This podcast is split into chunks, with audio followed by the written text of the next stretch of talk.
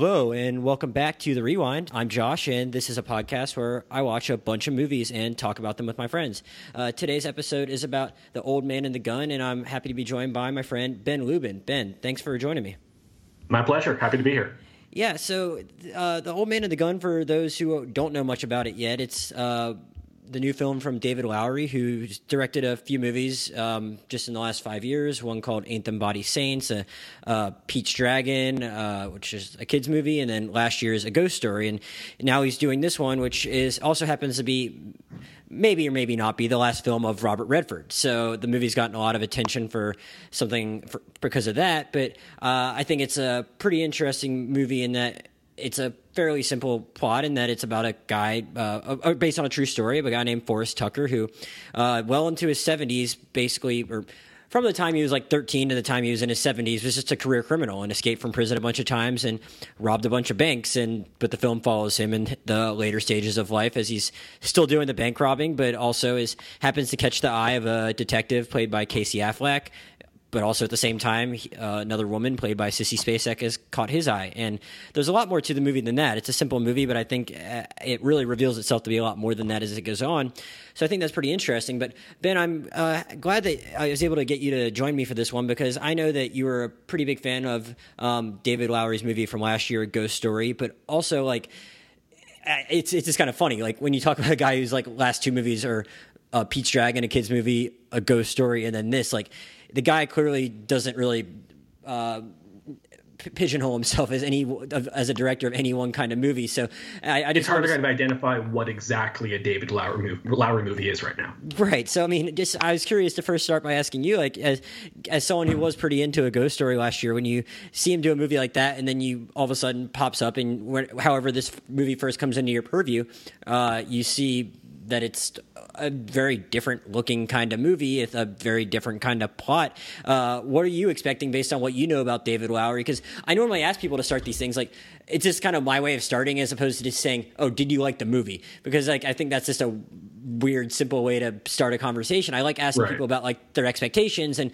how, and I, I feel like it, it, almost works better to ask someone about that for this movie than others because it's kind of weird when a guy's going from a movie like the ones he's done to then this like what are you expecting? When you see something like that are you expecting a heist movie or something else? Or does it are you happy to find that it subverts your expectations in a different way and isn't a heist movie?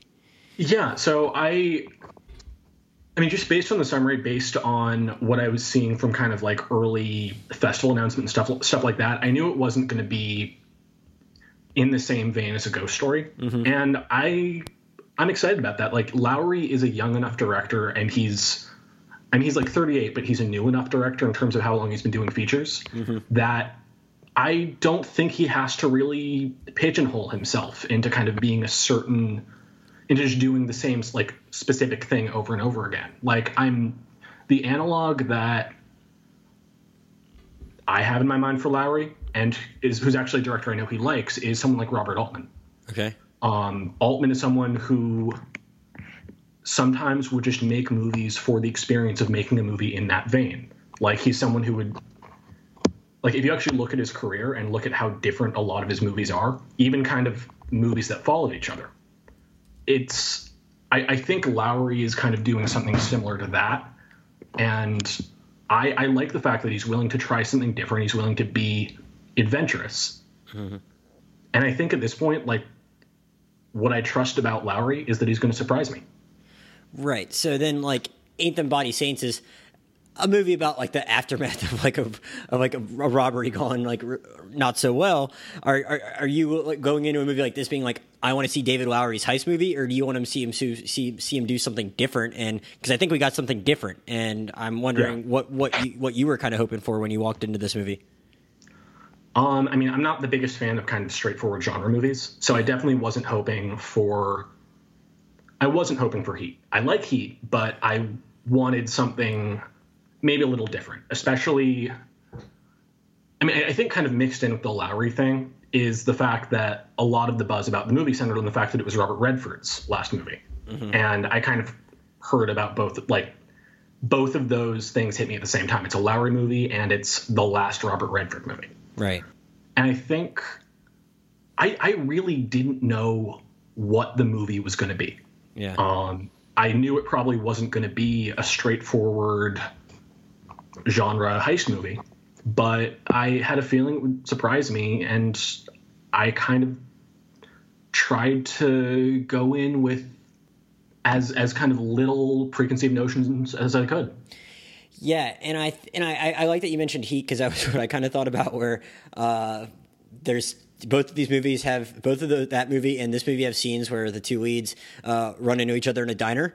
And Right. they, uh, except in Heat, it's very different from what it is here. And uh, what I thought was interesting about, like a lot, what you think about when you think about a lot of heist movies or crime movies, it's like, even if it's something like Ocean's Eleven, it's like that kind of thing where it's like, oh, and well, I guess uh, there there are sequels to Ocean's Eleven, so that's not true. A lot of them have that kind of feeling of, oh, I'm just going to do this big one last job, and then I get out, and th- that's kind of a little bit of what Heat is because like they're trying to pull off like a a big job in that one and, and and get out but like at the same time those two guys are circling each other and it's like they actually have like a, a lot of respect for each other but there is like this acknowledgement that like we're the things are going to kind of come to a head, I guess. And here Right. it's uh, Forrest never really has that expectation. Like he says he wants to get out of town and go on a vacation uh, right before he runs into Affleck in that diner, but uh, it's I mean, just the kind movie kind of it's his plays with that. I Yeah. think. Yeah. Um, like it kind of like sets it up as oh this. He, it, it kind of sets it up like he is going for the last big job. Mm-hmm. Um, or at least that that was how I read it. Like it wants us to kind of maybe see it that way, and then Oh, see, I never did actually like the whole movie. I mean, like, oh, well, uh, God, I, I'm trying to figure out if I, I should have talked about this with the beforehand. I don't know if I want, want to straight up spoil it, but like, I- it kind of hit me almost when they had that scene where uh, Casey Affleck's talking to the public defender. Like, I mean, the guy lays it lays it on lays out like the point of the movie to me to a certain extent, but it's like this is just like this guy's way of life. Like, I never actually thought he was gonna stop unless he did get caught, but that was just kind of how it struck me. So I'm curious, like, Right. Well, I mean, I I, I agreed with that, but I, I think like it, it set up the the kind of train of the, the train of heist he's doing with the over the hill gang. yeah. Um, it felt like it was kind of leading towards that one last job he does with them, and I think for me that was the movie kind of playing with the idea of oh, it's the big job. They like they're they're going after kind of a larger haul than they have. This is going to be the last job before he kind of rides off into the sunset with Sissy Spacek, and this is it. But again, you're right because that isn't who the character is. That's just not what he's going to do. It is his way of life. Um, so I'm, I don't think the I don't think that was ever what the character was going to do, but I think the movie was playing with kind of the notion of that like big job. I, I, I agree with that. Um, Do you think that ties into the Robert Redford of it all at the same time? Uh, yeah, I definitely think it does, and I think that kind of gets to what the movie does with the whole Robert Redford archetype. Um, because I mean, one of the things that one one of the I guess the preconceived notions I had, or like one of the things I was I was curious about what it was going to be is I had heard it was kind of this uh, love letter to Robert Redford's career, and I think it was a lot more than that to be clear. But I do think that a lot of the movie's views on contentment and satisfaction and the appeal of of Redford's character it plays off why I think people relate to Robert Redford as an actor and relate to that kind of easy charisma of the characters he's played over his career. Yeah, I was going to ask what, what is there more to is there more to that that you're getting at aside from just he's really damn charming in this movie? Yeah. Um, I mean, if you think of a movie like The Sting, Yeah. or really just kind of most of, of the early movies he did, both with Newman and without him. Just kind of the appeal of Redford is he goes, his characters go through life with this ease. Um, they're simply, there is a joy and a charm and an, an ease to their life that I think people have responded to and kind of envied. Um, we want to go through our lives in the same way that Redford's characters go through theirs. We want to be as charming. We want to be as slick. We want the world to feel as smooth, maybe. No, I, I would agree with that. And I thought about those. I mean, I thought about that Sting in uh, and Butch Cassidy specifically. I mean, I guess he's he's not a um, he's not a he's a con man in this thing, I guess more th- so than a more so than a straight up uh, robber or bandit. Like I guess he is in in Butch Cassidy, but in both, it's like even though those aren't like the easiest lifestyles. Just living that kind of thing. He, I mean, he, he makes it look like a more normal nine to five job in this movie, I would say.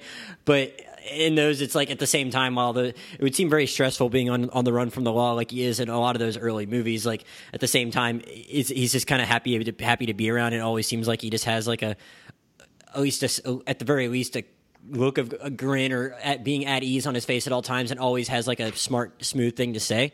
And I can totally see how that this harkens back to that for sure. I think that connects in the old man and the gun to part of why he uh, he's such an interesting character because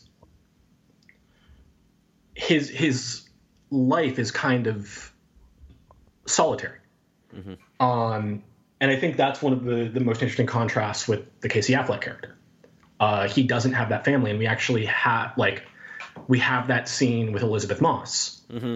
um, earlier, like at, at one point in the movie, where it's kind of this allusion to the family that he didn't have, and that he even says he didn't really care about. It's like when he's asked, he didn't even know about. You, yeah, exactly.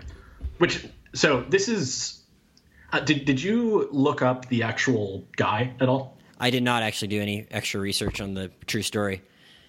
So, so that I think was one of those interesting changes the movie made. Did you um, did you go back and read the David Grann story? I meant to do that and I just ran out. Of time. No, I, I, just I kind of I, I read some highlights and I just kind of did a little bit of research on like just his life. Yeah. Um, but I think the most interesting difference for me was in real life he knew about he uh, knew he had kids. Okay. Yeah. Um, I knew they took some liberties. Yeah, no, it, it definitely wasn't kind of exactly true to like the facts, which was fine with me. Yeah. But I think that like that to me, just in terms of how they want us to view the character and what that means about the char- what the character values. Do you think it almost makes him too unlikable if you don't change that part of it? And you know that he abandoned I mean, his kids. It's that, but I think it just it's it's not the version of the story that I think interested Lowery. Um, because yeah, it makes him more unlikable, but it also it's harder to kind of make the same claims about the character finding value in the way of life he does if like if if he does make those choices um, and I think it makes it harder for uh, it makes it harder to have him as a parallel to Affleck's character for me. Right. Um, just because if he was kind of consciously rejecting that family, right, like actively harming people, right, like act it just it, it's it's a different thing to me than just simply not wanting to like not wanting that for himself. Right because i mean it's it's not that like i mean there's there's he still made a choice. Even if he doesn't know that there's a family he still yeah. actively made a choice to like to not pursue that part of life when he knew he could have with elisabeth moss's mom. Yeah but i think one of the things about his character is he's not someone who likes to hurt people. He's not someone he's someone who actually goes out of his way to avoid people getting hurt in the robberies he does and just yeah, that would I don't, be harder to justify if yeah, he not, like abandoned his kids. Yeah, not that it matters that much, or I even want to talk about it that much, but like, I, there's a chance that gun's not even loaded, right? Yeah, yeah. Um, I do, like you saw more recently than I did. Do, do we ever see him actually fire a gun? Uh, I don't think so. I think even, I mean, no, I mean, you see him on the run um, with guys shooting at him, but I don't think you ever see him use it. That's why I'm saying I don't know if the, he ever had a loaded gun. I mean, he yeah. might have, but we don't know because yeah, that's just not it's not something he was that interested in. And that, yeah, that's just not the character. But yeah, no, I, I yeah I agree, and I think it, I mean, it, I, obviously they made some very careful choices with how they deviated from the, the, true story, and like I, I'm totally fine with that because I think it makes it pretty interesting. And you mentioned the the parallels with Affleck's character, and I knew that was uh, something I, I, wanted to talk about some. Um, as did you. I, I, some of the criticism I've read of the movie thinks there's, uh, I, th- I, think there wasn't enough to the Affleck character, and he gets a little too shortchanged. But I mean, uh, I, I, mean, it's it's Redford's movie, so I'm I'm totally okay with that. But I I'm curious. Agreed. I mean, do you think they developed him enough to um, developed him enough for the purposes of what it ultimately wanted to do, juxtaposing both of those guys? Yeah, no, I mean he's he's definitely not like the main focus of the movie, so I'm not too bothered by the fact that he isn't as fleshed out. Um, but I think just in terms of establishing kind of the the different lifestyles the characters lead, the different values they have, we got enough of him. Um, I agree. we see we see what he finds valuable. Uh, we see we see that kind of love. We see that love of the chase the character has, but at the same time, we see him care more about other things. We see him. Uh, I, I think kind of the moment, the, the kind of like the most interesting moment with Affleck's character for me is the fact that he doesn't. Uh, doesn't kind of let go. The, the, the fact that he's willing to to let go of uh, of Redford's character, like we don't see him so obsessed about being the one who like has to catch him that he like throws away everything else in his life. He's he's not willing to ruin his life for the chase. It matters to him, but his family matters more. Right, and that's that's part of what I really liked about the movie is that like there's this, um, and I agree. I think one thing I was really glad it didn't totally overplay. Like it, we've seen how many times in movies have we seen like the local cop get really upset that the fed, the feds came in and took over the case. It's in movies, and Exactly. TV, like how many times have we seen that scene? It feels very familiar. So, so so yeah, I, I I'm I'm really glad that we didn't get that scene about like about the feds, and we- we've seen that we've seen that a million times, and I think it it goes back to just him uh, ultimately being content to uh, ha- have that time with his family, and that I feel I feel like there's kind of almost like a sliding scale with how much you are.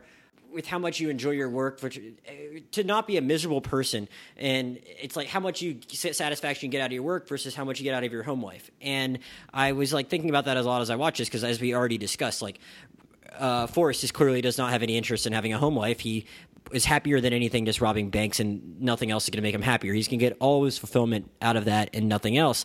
And uh, clearly with Affleck, like I mean.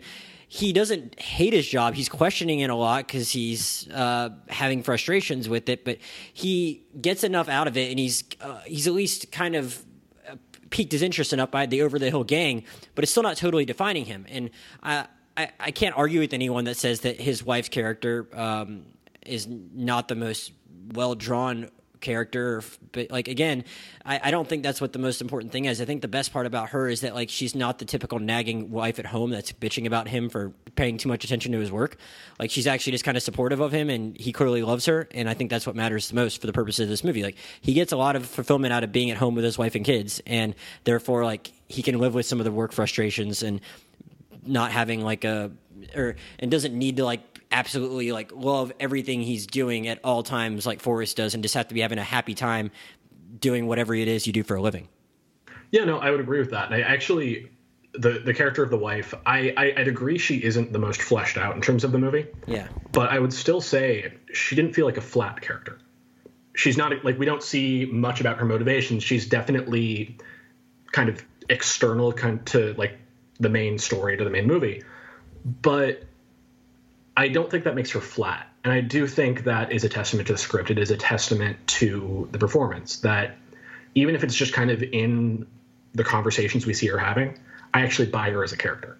Yeah. Um, and I, I think that is, you know, one of the things I like about Lowery is that he feels like someone with kind of a. He's someone who's led an interesting life. He's someone who I think has a sense of people in the way they are. He's someone who I would like to have a conversation with outside of film, outside of talking about kind of how did you make a ghost story, what were what were your thoughts and motivations, blah blah blah. He's someone I would like to have a conversation with. Mm-hmm. And if you look at just kind of the scenes of people talking in The Old Man and the Gun, there is a genuine quality to them. Um, and that's definitely true. To speak of a different relationship for a second, that's definitely true with uh, Forrest and with Sp- Sissy Spacek's character. yeah. Because there's like there's scenes in the diner. I just I genuinely bought the authenticity of those moments. yeah, there's like enough. Uh, God, I mean, she talks about being a widow and having kids and stuff, but like before you even get quite to that point, like you do feel like she, you have a really good sense of who she is and uh, that she genuinely would be charmed by this guy and like just be have her interest piqued because I mean, it is. Uh, there are um, there are far more boring things you can be doing with your day than uh, being uh, picked up by a harmless sounding guy in the road that calls himself a bank robber. And uh, I, I, just I, I, bought it too for sure. Yeah, no, and it's it's just it, those scenes themselves. I, I just they they felt very human. Mm-hmm. Um, and they, they just felt rich. Uh, and part of that is also a testament to just the chemistry between Spacek and Redford. Um, because first off, I, I'm I'm blanking, but have they have they worked together before? Nope. I uh, I actually listened to a podcast yesterday where um, Lowery talked with Sean Fennessey, the um, editor of The Ringer, who he has filmmakers on his podcast every week, and he asked that exact question. He's like, "No, they had briefly met for like five minutes once in, before, and that was their only interaction ever before filming this movie." Then that is definitely a testament to them as actors, because again, yeah. I just I bought the fact that I, I just bought the chemistry between them. Um, mm-hmm and actually, there there is one more thing about just kind of Redford as an actor I, I wanted to kind of just circle back to. Yeah.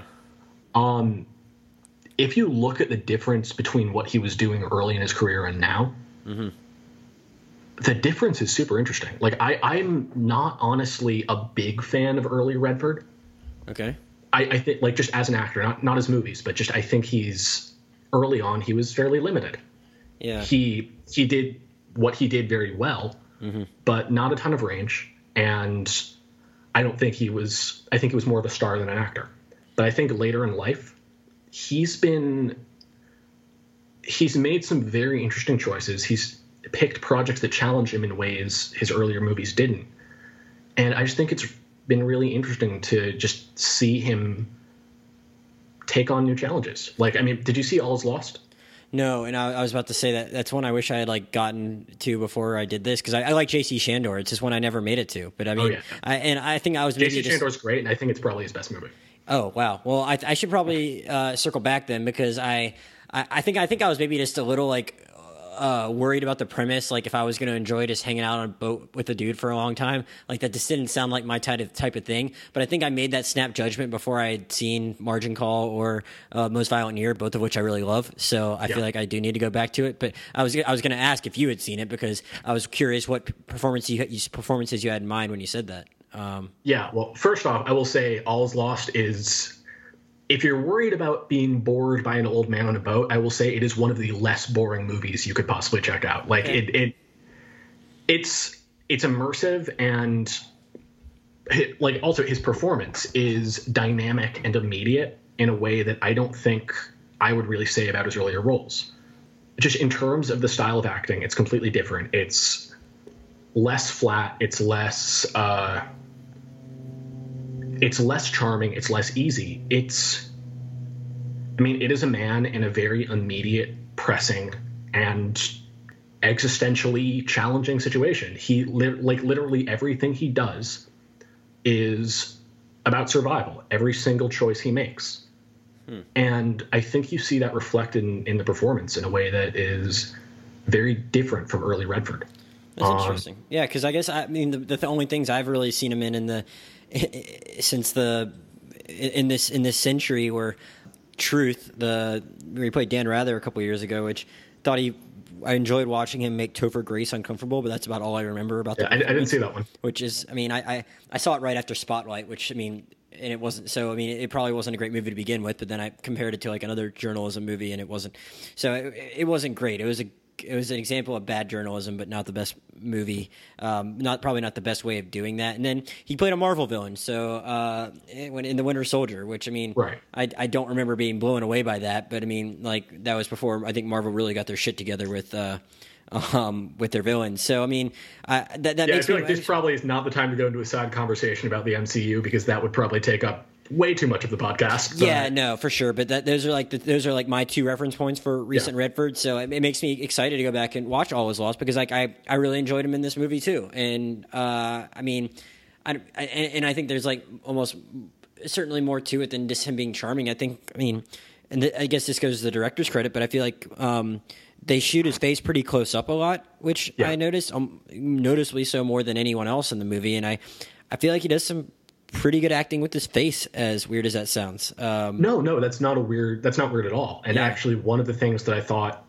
was great about his performance is the subtlety. Um, and again, this is something I don't think he was as good at as a younger actor, or at least I don't think he was pushed to do as much as a younger actor. On this, just the subtleties. I, I like moment to moment.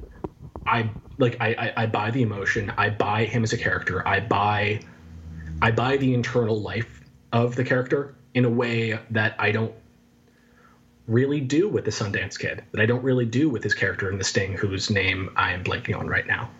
Um, and I just I think that when Redford was playing on kind of that star power, playing on kind of that star Redfordy role, it's just it's not something he was pushed to do as much because the audiences cared more about his charm, more about kind of style and affectation. Yeah. And I think that as an older actor, he's shown dimensions beyond that. Yeah, and I and I like what you said about him having that um that being able to see just like what what his internal life is like because I mean, like I said, that scene with the where Casey Affleck's talking to the lawyer, like, yeah, that that spells it out a little bit for me and helped me kind of appreciate more what this movie was really about. But like, I I did feel like I saw it on his face later in the movie where um, it looks like maybe his life's going to go one way, but it becomes fairly fairly apparent that it's uh, that he's uh, that it's that it's not, and you have to you have to be able to see the the discontent and the uh, and the boredom on his face, and I and I and I do think he does like a, a pretty compelling job of doing that, and it's a it's a good way for like the the movie to. Sh- I mean, like it's. I. I mean, I. It, it bothers me when movies just uh, try and explain everything and don't just show it. And I think it's a his acting allows it the movie to show and not tell just what that what he's going through without anyone having to over explain it to you at that point in the movie. Yeah, no, I'd, I'd agree. Um, one thing I definitely want to talk about uh, was the cinematography. Um, Yeah. because I, I, I like this was something that I, I think it was a big part of why the movie worked. Like it, it was shot on 16 millimeter. Right. Um, for for for the for the noobs out there like myself, I mean, I can sometimes talk about I can I can I've gotten a little better and I can usually tell when something's film as opposed to digital, but can you explain specifically like what 16 millimeter can do for a movie? Sure. So 16 millimeter, it, it kind of the the gist of it is it'll have a rougher and kind of grainier look than something like 35 millimeter or especially digital. Yeah. Um, and I mean, the way I saw it projected and the way most people probably saw it projected was on a digital a digital version of it. It was a digital conversion of a film that was shot in 16 millimeter, but it still had that kind of grainy quality. Like it looked like one way to think about it is it looked like a movie from the 70s or from the early 80s. It did, yeah. Uh, and I, I thought that was intentional. And I actually thought the the one thing I regretted when I watched the movie is that I hadn't been able to see see it projected on on actual film. Um, because there are theaters in LA that would do that, and I really wish I'd been able to see it projected that way because I think it would have it would have brought a lot of the things I loved about it to the next level. Um, are there, like, are there terms of- specific scenes that do come to mind for you where like more so than Uh, others it's in that it's not specific scenes as much as it is just kind of a feeling throughout the entire movie. Um, there's one, one of the advantages of 16 millimeter for me is a sense of intimacy. Right. Um, it kind of heightens for me a connection with just kind of a connection with the film. Like there was a, I had a film professor in college who talked about how you want to see you want there to be as little disconnect in the way you see the film to the actual shooting of it as possible. And that's just kind of like his view on it, but it's something that rings true for me. Um, in film, like with, with like actual like film, yeah. you're you're seeing something that is it's it, there's a soulful quality to it. Um, and that may be just kind of a hippy dippy way to look at it, but for me, it's true. There is a soulfulness and an intimacy and a humanity to something that feels less controlled. And I think with this one, like the it played up the intimacy of scenes of characters talking.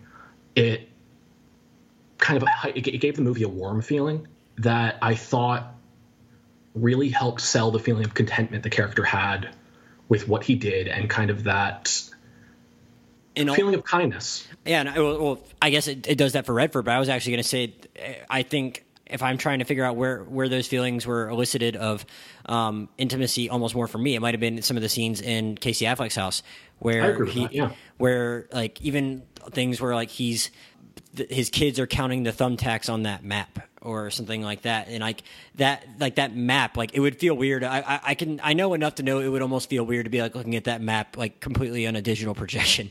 Um and having that scene uh uh, feel like pretty intimate in his living room, I think goes to that feeling that we were talking about earlier that like that he has that he gets from his family, and I can kind of see where where you're going with that. Yeah, just it, it made the movie feel richer and more textured and just more human to me. And actually, that kind of reminded me of another thought I had about it. Uh, I don't know if you remember earlier this year, uh, David Ehrlich at IndieWire wrote an article about the wave of nice core movies. I don't know if I read that one. Okay, so it was basically uh, the the gist of it was there was a wave of movies like Paddington Two, like Won't You Be My Neighbor, like I forgot the other ones he mentioned that were basically tonally very gentle and kind of boiled down to this feeling of warmth and kindness as overwhelming. Um, and it kind of part of the article is it's like those movies are meant to be like a panacea for everything else that is going on around us in 2018 Right. um i think on some levels you could you could sort of put the old man and the gun together with those movies. I think it does something very different in that it doesn't try to use that warmth and that kindness as something to make us forget about the bad things going on around us but it presents the world it presents a uh, state of the world in which you can live your life doing the things you love. Well, I think it's it's interesting to think about like as far as what you're talking about with it, like being about being able to do the things that you love. Uh, I think I think I think it's an interesting point to come back to though because I mean Yeah. I think it's the one I think it's like a good entry point for people into this movie and it, I keep coming back to it as like the thing that like um, that really helped me connect with it to think about just um, what what I get out of my day to day life. And I, I, I made the comment earlier that like if it was obviously very different in a lot of ways from Ghost Story, uh, but like one thing about a Ghost Story is like that I think there is one parallel is that like in in ways they are about the passage of time. It's just like it tells that in like a, it just gets at that in like a very different way. It's like how do Right. like I mean, Ghost Story in a, in a way covers hundreds of years, whereas I mean this is obviously not that long. But it's like how how do how do we get by with passing the time on a day to day basis, and how do we need to be doing something we love at all times to do that? And I don't, I, I don't, and if I'm, I'm, I might be getting away from the point you were initially making, but I, it just kind of made me think of how I wanted to finally describe what I was trying to say earlier. Was that like, I think everyone can go to this and just think about like, man, am I, am I getting enough out of like my day to day life, out of both my personal and professional, to to pass the time in a way that like makes me content. And i think that's like for a movie that's like about in at its core yes it's about an old man and a gun that robs banks like it and it is very lighthearted and almost nice core like you were saying it like actually has some really bigger things to say about life. And i think that's like my biggest takeaway overall. Yeah, no, I, I 100% agree. Like, actually, it's it's funny because it, in a lot of ways, it's a very American movie and the tropes it plays with. It, it's kind of this whole idea of the the charming the charming outlaw.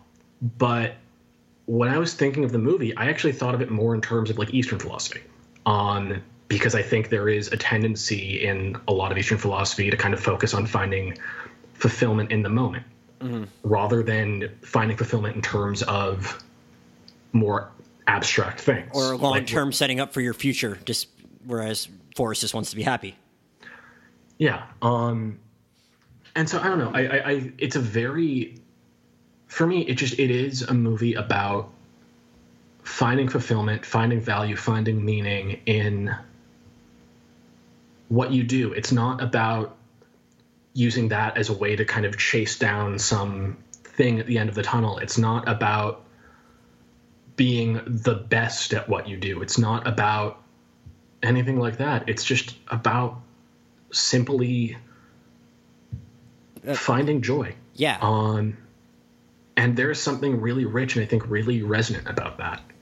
Um, and I think that does kind of, again, tie back into the appeal of Redford and the appeal of Redford's easy charm.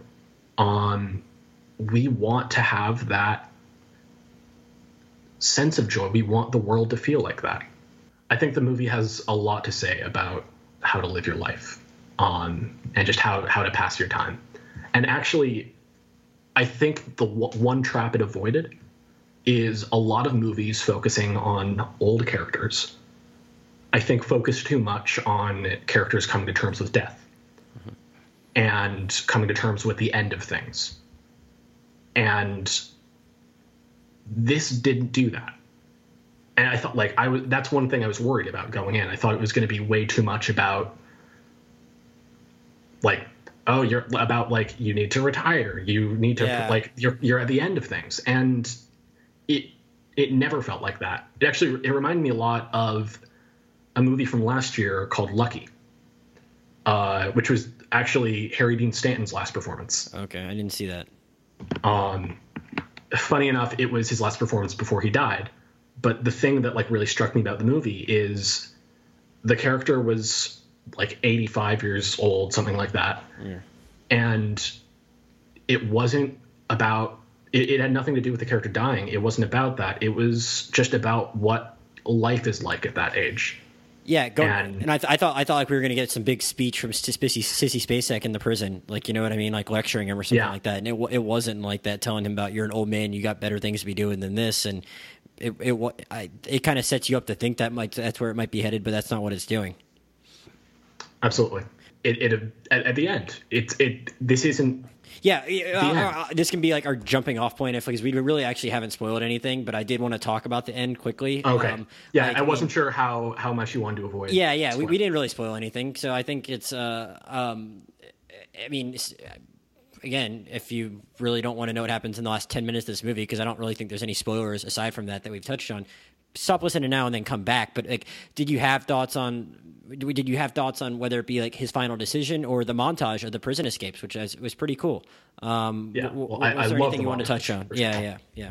Um, yeah, no, I, I I love the montage, and yeah, actually, it- it's funny for most of the movie, um, or at least for the first half of the movie, there was one thing that I was asking myself: How has he never been caught? Because for the, like for up until the conversation with Elisabeth Moss's character, I don't think there's really any reference to him serving No. jail time. Yeah, you're right.